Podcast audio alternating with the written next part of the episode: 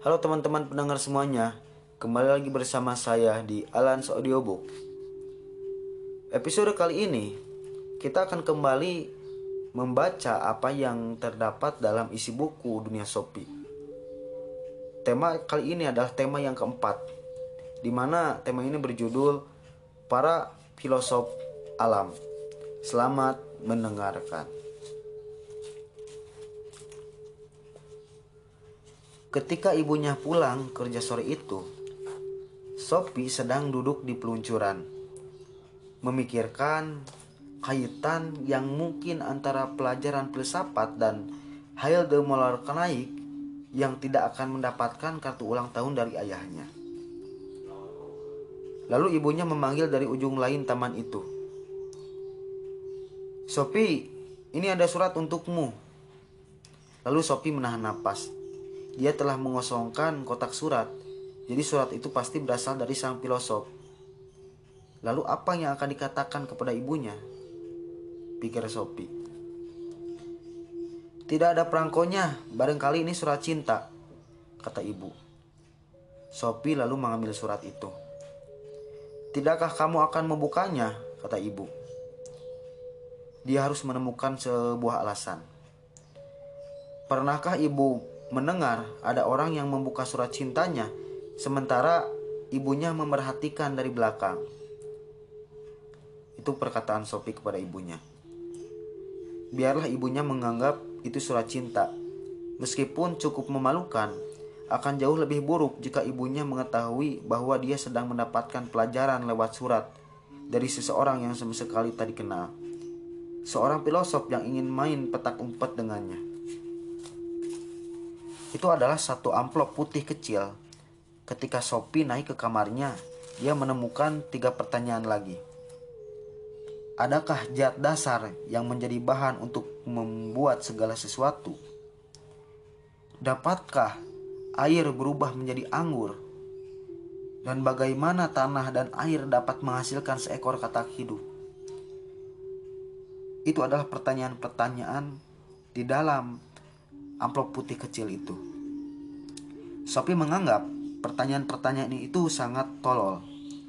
Tapi bagaimanapun ketiganya terus berdengung di kepalanya sepanjang malam. Dia masih memikirkan itu di sekolah pada hari berikutnya dan menelaahnya satu demi satu. Mungkinkah ada zat dasar yang dapat menjadi bahan untuk membuat segala sesuatu? Jika memang ada zat semacam itu, Bagaimana ia dapat tiba-tiba berubah menjadi setangkai bunga dan seekor gajah? Keberatan yang sama juga berlaku bagi pertanyaan apakah air dapat berubah menjadi anggur. Sophie mengenal cerita kiasan bagaimana Yesus mengubah air menjadi anggur. Namun, dia tidak pernah menerimanya secara harfiah. Dan jika Yesus benar-benar telah mengubah air menjadi anggur, itu karena dia memiliki mukjizat sesuatu yang biasanya tidak dapat dilakukan. Sophie tahu ada banyak air bukan hanya dalam anggur, melainkan juga dalam semua benda lain yang tumbuh. Namun bahkan jika mentimun itu terdiri dari 95% air, pasti ada sesuatu yang lain di dalamnya sebab mentimun tetaplah mentimun bukan air. Dan selanjutnya, ada pertanyaan mengenai katak. Guru filsafatnya telah mengemukakan hal yang benar-benar aneh menyangkut katak. Sophie mungkin dapat menerima bahwa seekor katak terdiri dari tanah dan air. Sedangkan tanah pasti terdiri dari lebih satu dari zat. Sedangkan tanah pasti terdiri dari lebih satu jenis zat. Jika tanah terdiri dari banyak zat yang berbeda, besar kemungkinan tanah dan air bersama-sama dapat menghasilkan seekor katak. Yaitu jika tanah dan air dilalui oleh telur katak dan beradu, sebab seekor katak tidak mungkin dapat tumbuh dari petak kebun kubis sebanyak apa pun air yang kita tumpahkan ke sana. Ketika dia pulang dari sekolah hari itu, ada sebuah amplop tebal yang sedang menantinya di kotak surat. Sophie bersembunyi di sarang sebagaimana yang telah dilakukannya di hari-hari sebelumnya. Proyek para filosof itu adalah judul yang terdapat dari kertas yang keempat. Kita bertemu lagi. Kita akan langsung membahas pelajaran tanpa berputar-putar dengan kelinci putih dan yang semacamnya.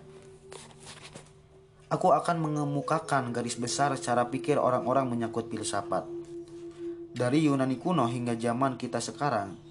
Namun, kita akan menempatkan segala sesuatu kita akan menempatkan segala sesuatunya dalam tatanan yang benar.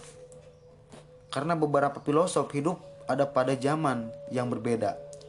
Dan barangkali dalam kebudayaan yang sama, sekali berbeda dengan kita, sebaiknya kita berusaha untuk mengetahui apakah proyek masing-masing apakah proyek masing-masing dari filosof tersebut.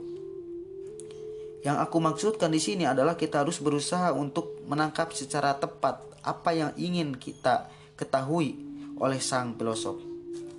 Seorang filosof mungkin ingin tahu bagaimana tanaman dan binatang muncul. Yang lain mungkin ingin tahu apakah ada satu Tuhan atau apakah manusia mempunyai jiwa yang kekal. Begitu kita telah menentukan apakah proyek khusus filosof tertentu, akan lebih mudah untuk mengikuti jalur pemikirannya. Sebab tak seorang filosof pun yang memusatkan perhatiannya pada seluruh filsafat. Kisah jalur pemikiran para filosof juga merupakan kisah kaum pria. Para wanita pada masa lampau direnahkan baik sebagai perempuan maupun sebagai makhluk pemikir yang patut disayangkan sebab banyak sekali pengalaman sangat penting yang hilang karenanya. Baru abad ini sajalah kaum wanita benar-benar menunjukkan peran mereka dalam sejarah filsafat. Aku tidak bermaksud memberimu pekerjaan rumah, tidak ada soal matematika yang sulit atau yang semacam itu. Dan menghafalkan kata kerja bahasa Inggris tidak menarik minatku. Namun, sekali-kali aku akan memberimu tugas kecil. Jika kamu menerima syarat ini, kita akan mulai. Para filosof alam.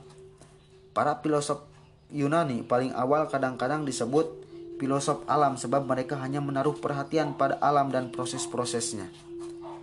Kita telah bertanya pada diri sendiri, dari mana datangnya segala sesuatu. Sekarang ini banyak orang membayangkan bahwa pada suatu waktu sesuatu pasti muncul dari ketiadaan. Gagasan ini tidak begitu tersebar luas di kalangan orang-orang Yunani. Karena satu atau lain alasan mereka berpendapat bahwa sesuatu itu selalu ada. Bagaimana segala sesuatu dapat muncul dari ketiadaan? Karenanya bukankah pertanyaan yang penting sama sekali? Di lain pihak, orang-orang Yunani takjub melihat bagaimana ikan hidup dan muncul dari air. Dan pohon-pohon besar serta bunga-bunga berwarna cemerlang dapat muncul dari tanah yang mati. Sebelum lagi bagaimana seorang bayi dapat muncul dari rahim ibunya.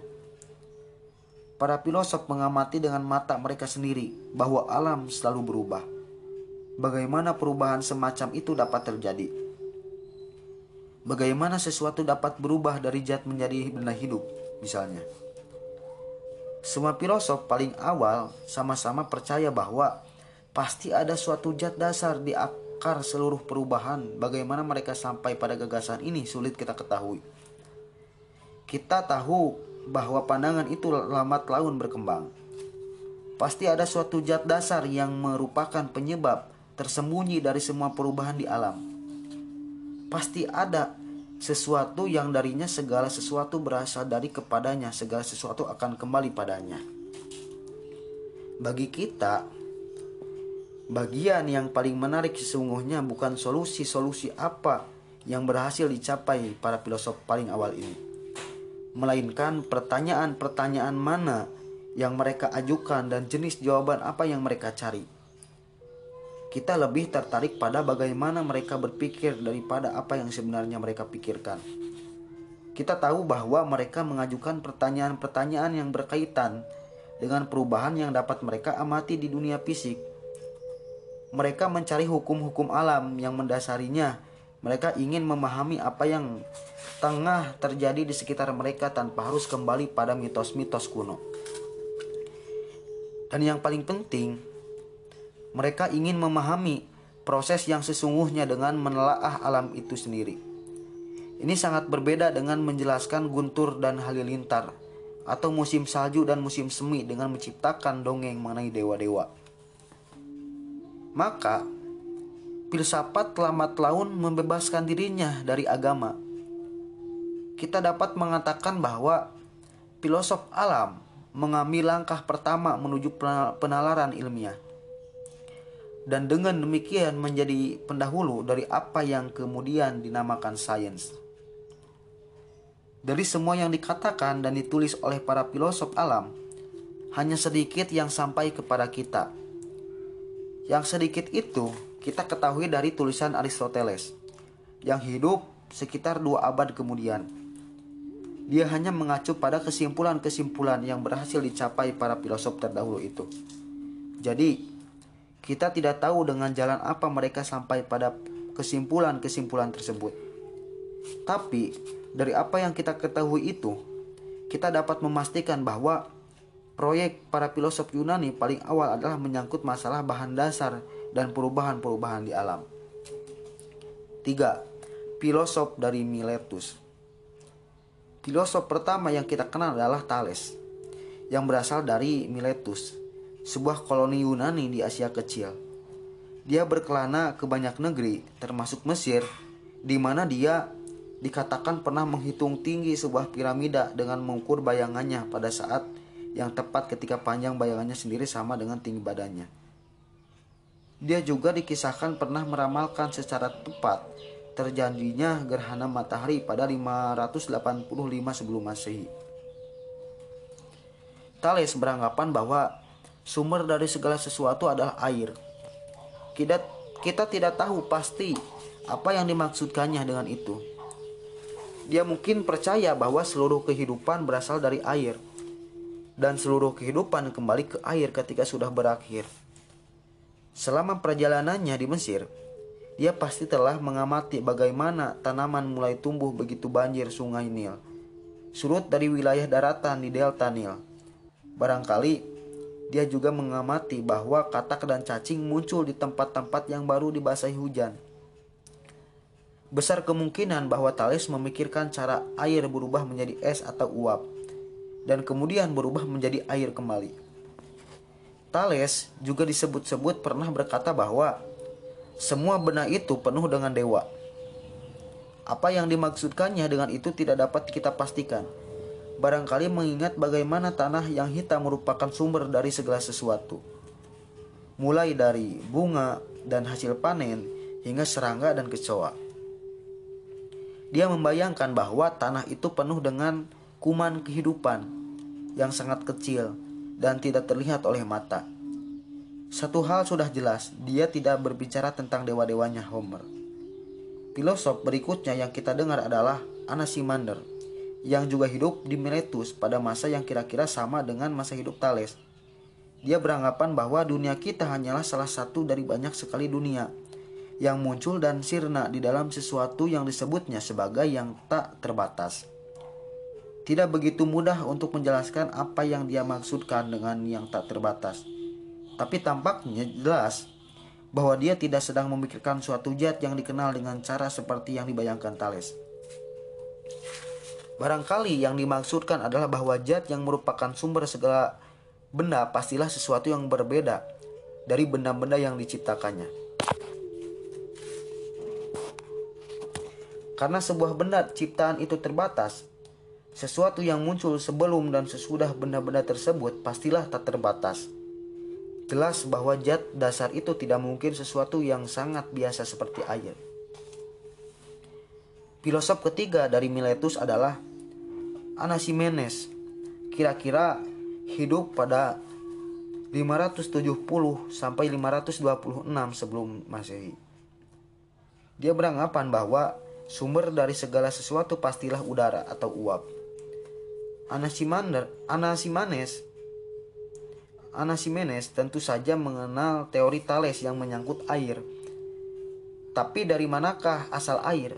Anasimenes beranggapan bahwa air adalah udara yang dipadatkan. Kita mengetahui bahwa ketika hujan turun, air diperas dari udara. Jika air diperas lebih keras lagi, ia menjadi tanah, pikirnya. Dia mungkin pernah melihat bagaimana tanah dan pasir terperas keluar dari es yang meleleh. Dia juga beranggapan bahwa api adalah udara yang dijernihkan. Menurut Anasimenes, udara karenanya adalah asal-usul tanah air dan api. Tidak jauh berbeda jika dikatakan air adalah hasil dari tanah. Barangkali Anasimenes mengira bahwa tanah, udara, dan api semuanya dibutuhkan untuk menciptakan kehidupan tapi sumber dari segala sesuatu adalah udara atau uap. Maka seperti Thales, dia beranggapan bahwa pasti ada suatu zat dasar yang merupakan sumber dari seluruh perubahan alam. Tidak ada yang dapat muncul dari ketiadaan. Ketiga, filosof Miletus ini semuanya percaya bahwa keberadaan satu zat dasar sebagai sumber dari segala hal. Namun, bagaimana mungkin satu zat dapat dengan tiba-tiba berubah menjadi sesuatu yang lain? kita dapat menyebut ini masalah perubahan. Sejak sekitar 500 sebelum Masehi, ada sekelompok filosof di koloni Yunani Elea di Italia Selatan. Orang-orang Ilea ini tertarik pada masalah ini. Yang paling penting di antara para filosof ini adalah Parmenides, adalah Parmenides. Kira-kira hidup di tahun 540 sampai 480 sebelum Masehi. Parmenides beranggapan bahwa segala sesuatu yang ada pasti telah telah selalu ada. Gagasan ini tidak asing bagi orang-orang Yunani. Mereka menganggap sudah selayaknya bahwa segala sesuatu yang ada di dunia ini abadi. Tidak ada sesuatu yang dapat muncul dari ketiadaan, pikir Parmenides dan tidak ada sesuatu pun yang ada dapat menjadi tiada. Namun, Parmenides membawa gagasan lebih jauh. Dia beranggapan bahwa tidak ada yang bisa dapat dirubah aktual. Tidak ada yang dapat menjadi sesuatu yang berbeda dari yang sebelumnya. Parmenides sadar tentu saja bahwa alam selalu berubah terus-menerus dia merasakan dengan indera-inderanya bahwa segala sesuatu berubah. Namun, dia tidak dapat menyelaraskan ini dengan apa yang dikatakan oleh akalnya. Jika dia dipaksa memilih antara bergantung pada perasaan atau pada akalnya, dia memilih akal. Kamu kenal ungkapan, "Aku baru percaya kalau sudah melihatnya." Tapi Parmenides bahkan tidak mempercayai segala sesuatu sekalipun dia sudah melihatnya. Dia yakin bahwa indera-indera kita memberikan gambaran yang tidak tepat tentang dunia. Suatu gambaran yang tidak sesuai dengan akal kita sebagai seorang filosof, dia beranggapan bahwa tugasnya lah mengungkapkan segala bentuk ilusi perseptual ini. Keyakinan yang tak tergoyahkan pada akal manusia dinamakan rasionalisme. Rasionalis adalah seseorang yang percaya bahwa akal manusia merupakan sumber utama pengetahuan kita tentang dunia. Segala sesuatu mengalir. Rekan sejaman Parmenides adalah Heraklitus kira-kira 540 sampai 500 sampai 480 sebelum Masehi yang berasal dari Efesus di Asia Kecil. Dia beranggapan bahwa perubahan terus-menerus atau aliran sesungguhnya merupakan ciri alam yang paling mendasar. Barangkali dapat kita katakan bahwa Heraklitus mempunyai keyakinan lebih besar pada apa yang dapat dirasakannya dari Parmenides. Segala sesuatu terus mengalir, kata Heraklitus. Segala sesuatu mengalami perubahan terus-menerus dan selalu bergerak. Tidak ada yang menetap. Oleh karena itu, kita tidak dapat melangkah dua kali ke dalam sungai yang sama. Kalau aku melangkah ke dalam sungai untuk kedua kalinya, aku atau sungainya sudah berubah Heraklitus mengemukakan bahwa dunia itu dicirikan dengan adanya kebalikan. Jika tidak pernah sakit, kita tidak tahu seperti apa rasanya sehat. Jika tidak mengenal kelaparan, kita tidak akan merasakan senangnya menjadi kenyang. Jika tidak pernah ada perang, kita tidak dapat menghargai perdamaian. Dan jika tidak ada musim salju, kita tidak akan pernah melihat musim semi yang baik maupun yang buruk mempunyai tempat sendiri-sendiri yang tak terelakkan dalam tatanan dari segala sesuatu demikian. Keyakinan Heraklitus tanpa saling pengaruh antara dua hal yang berke berkebalikan itu, maka dunia tidak akan pernah ada. Tuhan adalah siang dan malam. Musim salju dan musim panas, perang dan damai, kelaparan dan kekenyangan. Katanya dia menggunakan istilah Tuhan. Namun jelas dia tidak mengacu pada dewa-dewa dalam mitologi. Bagi Heraklitus, Tuhan atau dewa adalah sesuatu yang mencakup seluruh dunia. Sesungguhnya lah Tuhan dapat dilihat paling jelas dalam perubahan dan pertentangan alam yang terjadi terus-menerus. Sebagai ganti istilah Tuhan, Heraklitus sering menggunakan kata Yunani logos yang berarti akal. Meskipun kita manusia tidak selalu berpikir sama atau mempunyai tingkatan akal yang sama, Heraklitus yakin bahwa ada semacam akal universal yang menuntun segala sesuatu yang terjadi di alam. Akal universal atau hukum universal ini adalah sesuatu yang ada dalam diri kita semua. Dan sesuatu yang menjadi penutup setiap orang. Namun, toh, kebanyakan manusia hidup dengan akal mereka masing-masing, pikir Heraklitus. Secara umum, dia merendahkan rekan-rekannya sesama manusia. Pendapat dari kebanyakan orang katanya adalah seperti mainan bayi. Maka di tengah segala perubahan dan pertentangan yang terus-menerus terjadi di alam ini, Heraklitus melihat adanya satu entitas atau kesatuan.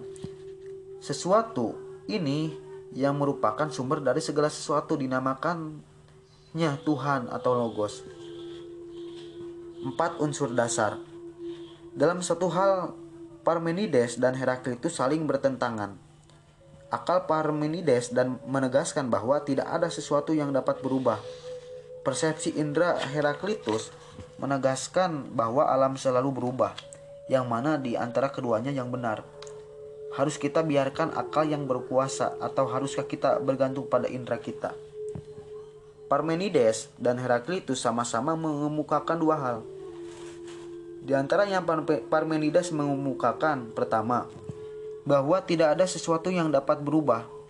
Dan yang kedua, Parmenides Parmenides mengemukakan bahwa persepsi indera kita karenanya tidak dapat dipercaya. Lalu Heraklitus sebaliknya mengemukakan yang pertama bahwa segala sesuatu berubah, segala sesuatu mengalir. Dan yang kedua, bahwa persepsi indera kita dapat dipercaya. Para filosof tidak mungkin dapat berselisih paham lebih jauh lagi. Tapi siapa yang benar? Adalah Empedokles, kira-kira hidup di 490 sampai 430 sebelum Masehi. Dari Sikilia yang menuntun mereka keluar dari kekacauan yang telah mereka masuki itu, ia berpendapat bahwa mereka berdua benar dalam salah satu penegasan mereka, namun salah dalam penegasan yang lain. Empedokles mendapati bahwa penyebab pertentangan mereka adalah bahwa kedua filsuf itu sama-sama mengemukakan adanya hanya satu unsur. Jika ini benar, kesenjangan antara apa yang dikemukakan akal dan apa yang dapat kita lihat dengan mata kita sendiri tidak akan dapat disatukan.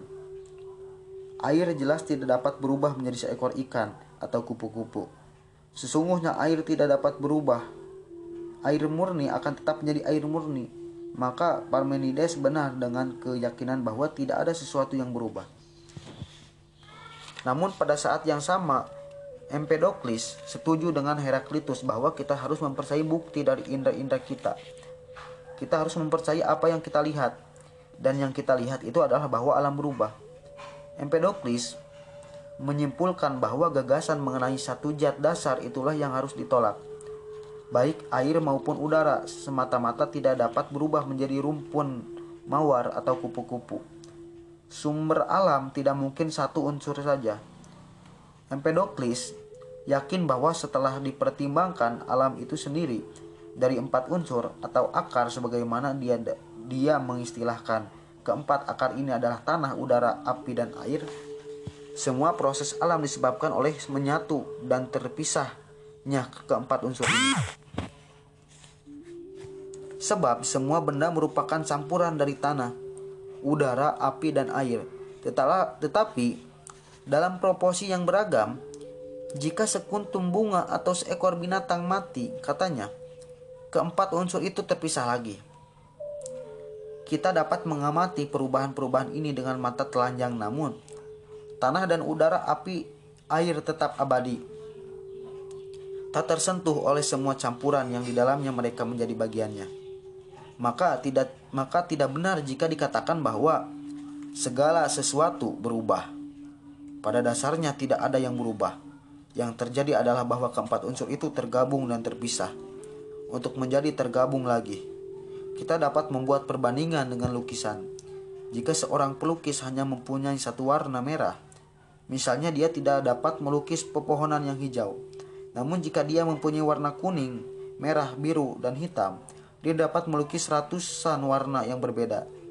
Sebab dia dapat mencampurkan warna-warna itu dalam takaran yang ber berlainan. Sebuah contoh dari dapur dapat menggambarkan hal yang sama. Seandainya aku mempunyai tepung saja, aku harus menjadi tukang sihir untuk dapat membuat kue. Namun jika mempunyai telur, tepung, susu, dan gula, aku dapat membuat bermacam-macam kue. Bukan hanya kebetulan bahwa Empedokles memilih tanah, udara, api, dan air sebagai akar alam. Para filosof lain sebelum dia telah berusaha untuk menunjukkan bahwa Zat primordial itu pastilah air, udara atau api. Thales dan Anasimanes mengemukakan bahwa air dan udara merupakan unsur penting dalam dunia fisik. Orang-orang Yunani percaya bahwa api juga penting. Mereka mengamati misalnya pentingnya matahari bagi segala sesuatu yang hidup. Dan mereka juga tahu bahwa binatang maupun manusia mempunyai panas tubuh. Empedokles mungkin pernah menyaksikan sebatang kayu yang terbakar sesuatu terurai, kita mendengarnya merek, merekah dan memercik itulah air. Sesuatu naik menjadi asap itulah udara dan api. Apinya dapat kita lihat, sesuatu yang lain tetap tinggal ketika api padam. Itulah abu atau tanah. Setelah Empedokles menjelaskan perubahan alam sebagai, berbas, sebagai bersatu dan terpisahnya keempat akar, masih ada lagi yang harus dijelaskan, apa yang membuat unsur-unsur ini menyatu sehingga tercipta kehidupan baru? Dan apa yang membuat campuran dar dari katakanlah sekuntum bunga terpisah lagi? Empedokles yakin bahwa ada sesuatu ke kekuatan yang bekerja di alam. Dia menyebutnya cinta dan perselisihan. Cinta mengikat segala sesuatu dan perselisihan memisahkannya. Dia membedakan antara jat dan kekuatan. Ini patut dicatat. Bahkan kita bahkan kini para ilmuwan membedakan antara unsur dan kekuatan alam. Sains modern berpendapat bahwa semua proses alam dapat dijelaskan sebagai interaksi antara unsur-unsur yang berbeda dan kekuatan-kekuatan alam yang beragam. Empedokles juga mengemukakan pertanyaan apakah yang terjadi ketika kita melihat sesuatu.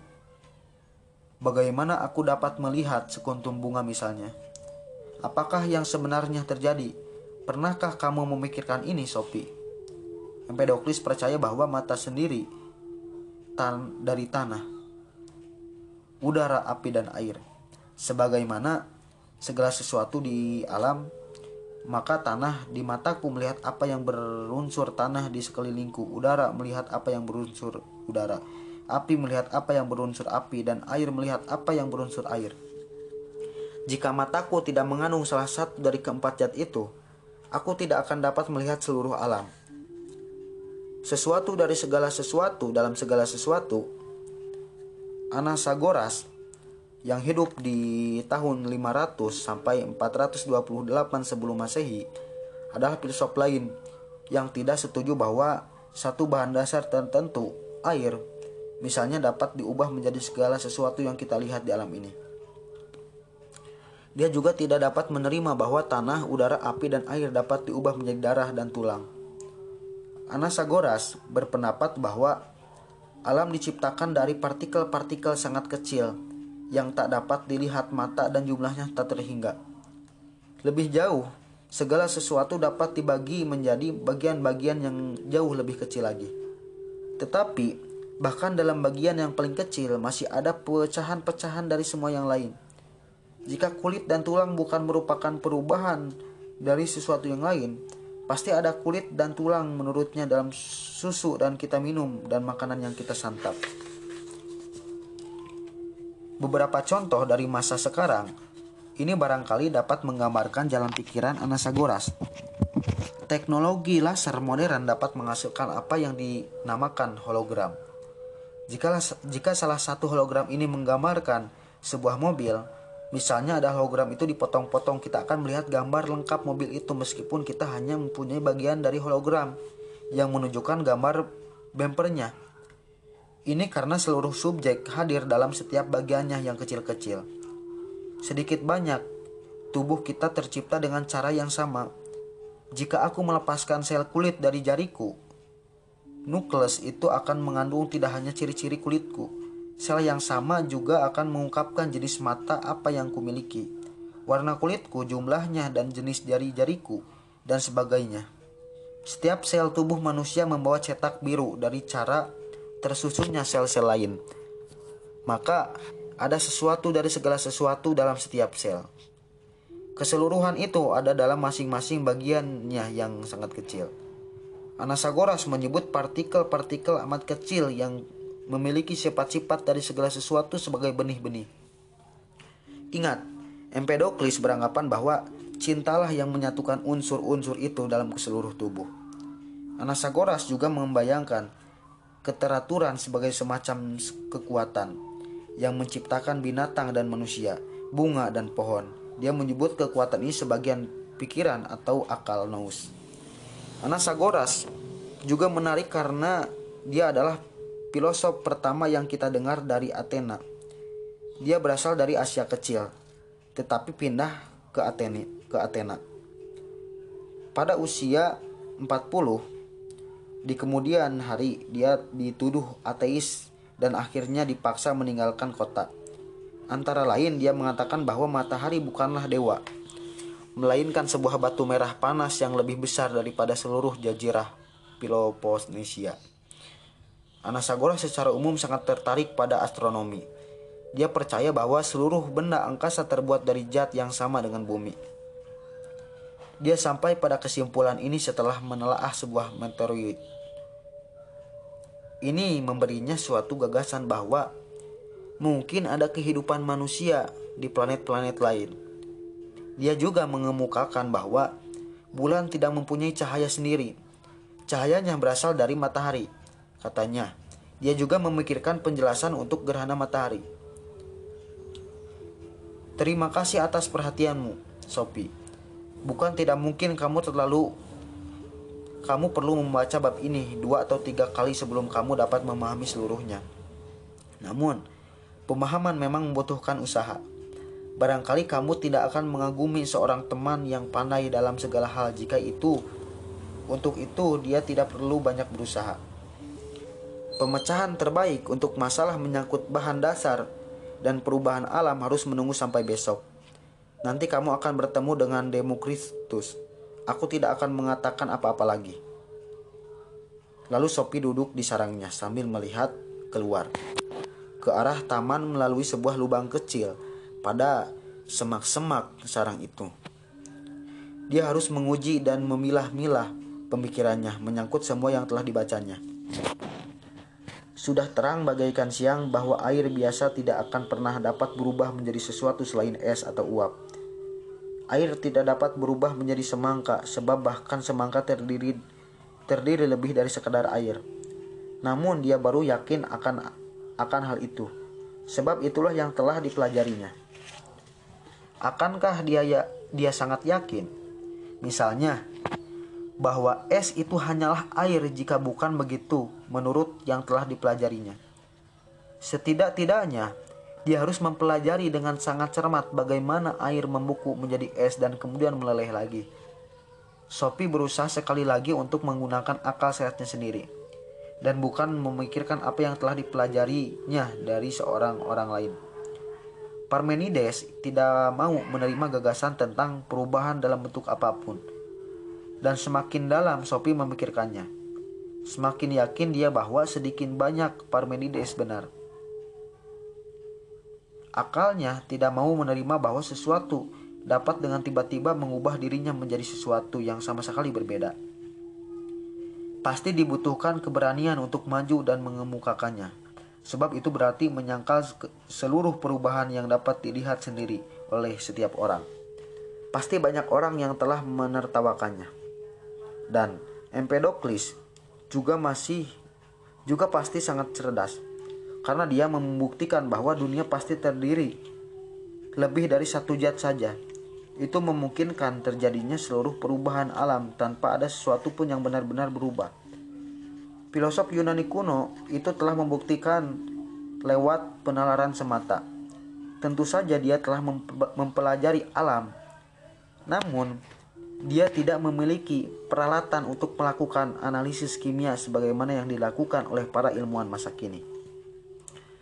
Lalu Sophie tidak yakin apakah dia benar-benar percaya bahwa sumber dari segala sesuatu itu sesungguhnya tanah, udara, api, dan air. Namun bagaimanapun, apa salahnya? Pada prinsipnya, Empedokles benar. Satu-satunya cara kita menerima perubahan-perubahan yang dapat kita lihat dengan mata kita sendiri tanpa kehilangan akal sehat adalah mengakui adanya lebih dari satu bahan dasar. Sophie merasa semakin tertarik pada filsafat sebab dia dapat mengikuti semua gagasan dengan menggunakan akal sehatnya sendiri tanpa harus mengingat kepada segala sesuatu yang telah dipelajarinya di sekolah. Dia memutuskan bah bahwa filsafat bukanlah sesuatu yang dapat kita pelajari, namun barangkali kita dapat belajar untuk berpikir secara filosofis.